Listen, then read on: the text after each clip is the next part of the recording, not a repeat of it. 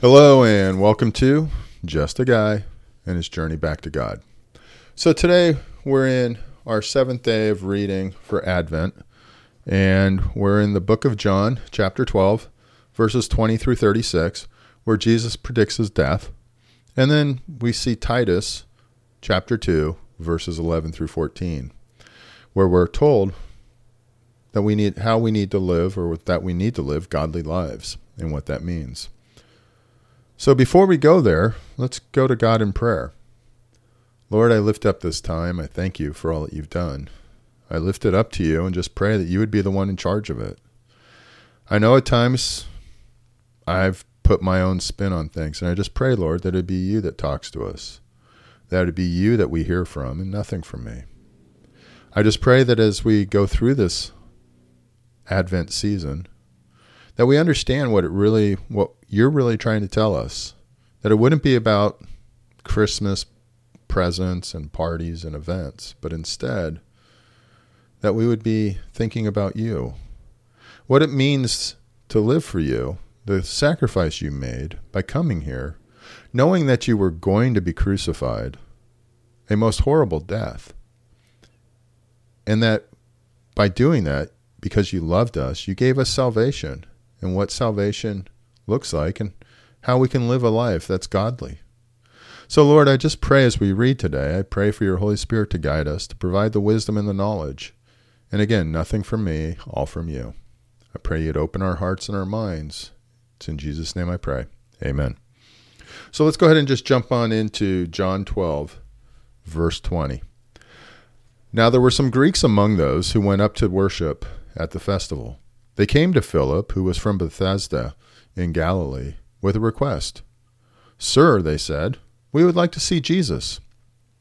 Philip went to tell Andrew. Andrew and Philip, in turn, told Jesus. Jesus replied, The hour has come for the Son of Man to be glorified. Very truly, I tell you, unless a kernel of wheat falls to the ground and dies, it remains only a single seed, but if it dies, it produces many seeds. Anyone who loves their life will lose it, while anyone who hates their life in this world will keep it for eternal life. Whoever serves me must follow me, and where I am, my servant also will be. My Father will honor the one who serves me. And I see how that will tie into Titus, the reading that we'll do next. Verse 27. Now my soul is troubled, and what shall I say? Father, save me from this hour? No, it was for this very reason I came to this hour. Father, glorify your name. Then a voice came from heaven I have glorified it, and I will glorify it again. The crowd that was there and heard it said it had thundered. Others said an angel had spoken to him. Jesus said, This voice was for your benefit, not mine. Now is the time for judgment on this world. Now the prince of this world will be driven out. And I, when I am lifted up from the earth, will draw all people to myself. He said this to show the kind of death he was going to die. The crowd spoke up, We have heard from the law that the Messiah will remain forever, so how can you say the Son of Man must be lifted up? Who is this Son of Man? Then Jesus told them, You are going to have the light just a little while longer. Walk while you have the light, before darkness overtakes you. Whoever walks in the dark does not know where they are going. Believe in the light while you have the light, so that you may become children of the light. When he had finished speaking, Jesus left and hid, him, hid himself from them. So let's go on next to Titus chapter 2, verses 11 through 14. For the grace of God has appeared that offers salvation to all people.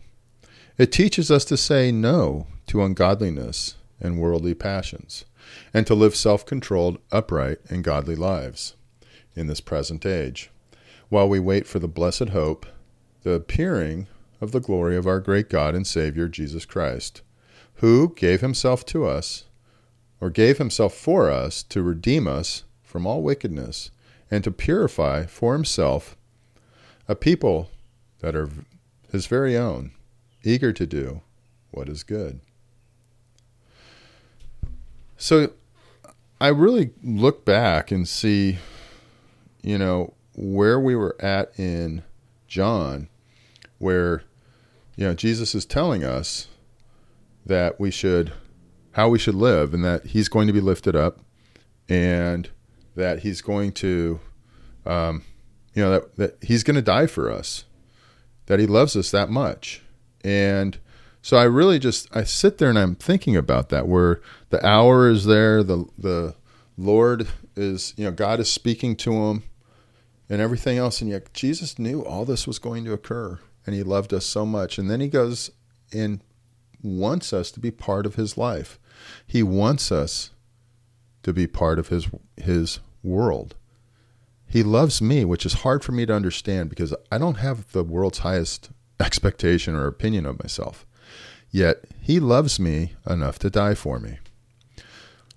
And it's funny to me when I hear about, you know, the voice saying, you know, talking to him. It's not funny, ha ha, but it's interesting because, you know, people always in this world try to science away a phenomenon that God does.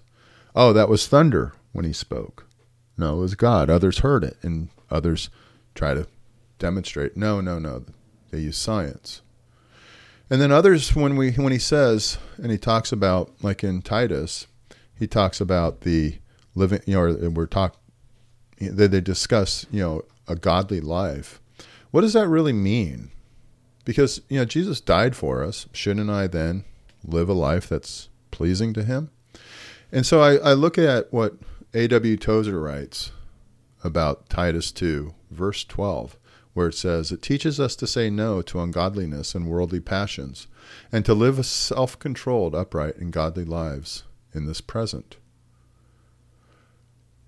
Tozer writes, The Christian is called to separation from the world, but we must be sure we know what we mean, or more important, what God means by the world. We are likely to make it mean something external only, and thus miss its real meaning. The theater, cards, liquor, gambling, these are not the world. And, you know, in today's world, I would say porn, social media, and, you know, gambling. I guess that's that they said that. These are not what not the world. They are merely an external manifestation of the world, he writes. Our warfare is not against merely an external manifestation of the world. Our warfare is not against mere worldly ways, but against the spirit of the world. For man, whether he is saved or lost, is essentially spirit. The world, in the New Testament meaning, New Testament meaning of the word, is simply unregenerate man or human nature wherever it is found, whether in a tavern or in a church. Whatever springs out of Whatever springs out of, is built upon, or receives support from fallen human nature is the world, whether it's morally based or morally respectable.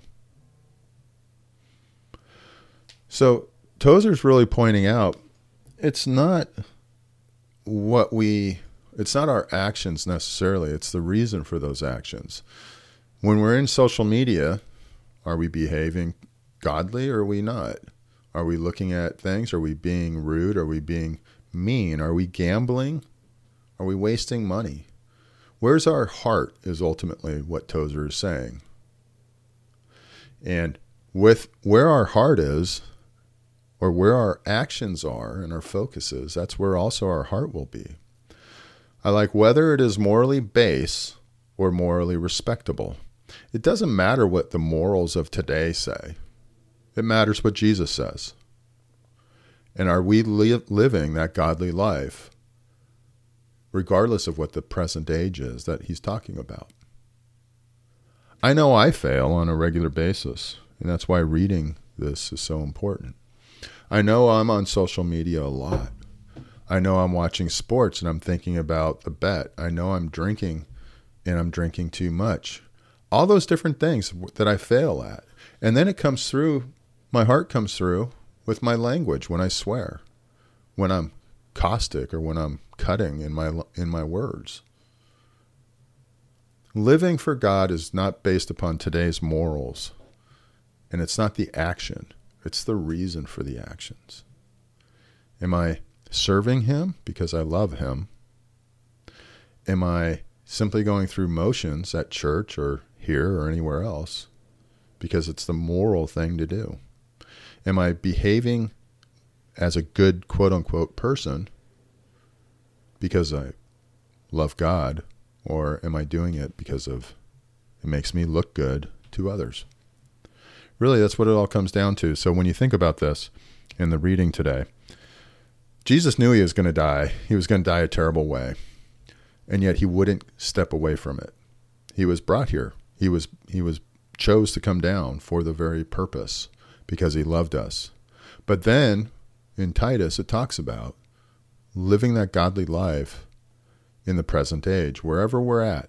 It's a godly life, not a moral life.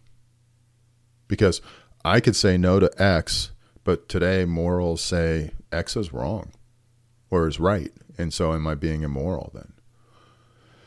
So, really, Jesus knew he was going to die. He died for us, anyways. As we live, we live for him, not society. And when you think about Advent, it was the preparation of hearts and minds for the baptism that they were going to go through for new believers. And every day I feel like a new believer, or I need to feel like a new believer, where the Lord washes my mind washes my heart, and I continue to strive to to be to live for him. So with that, let's go back to God in prayer. Father, I just thank you for your word. I thank you for the way you teach us and you talk to us. Your teaching and your words today hit my heart. They lift it up, they also convict it.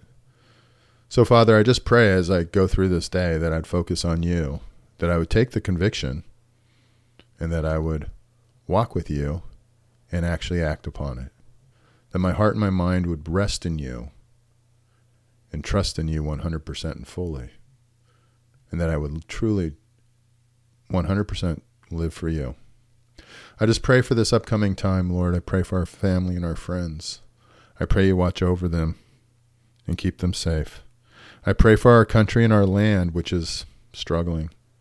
So much anger, animosity, fraud, corruption. And I just pray, Father, for peace to reign. Pray for you to be the one that we all turn to, that our hearts and our minds may gain peace. I just pray for your hand to be upon me, my family, and all those listening. In Jesus' name I pray. Amen. Hey, thanks for joining me at Just a Guy and His Journey Back to God. I hope you have a great day.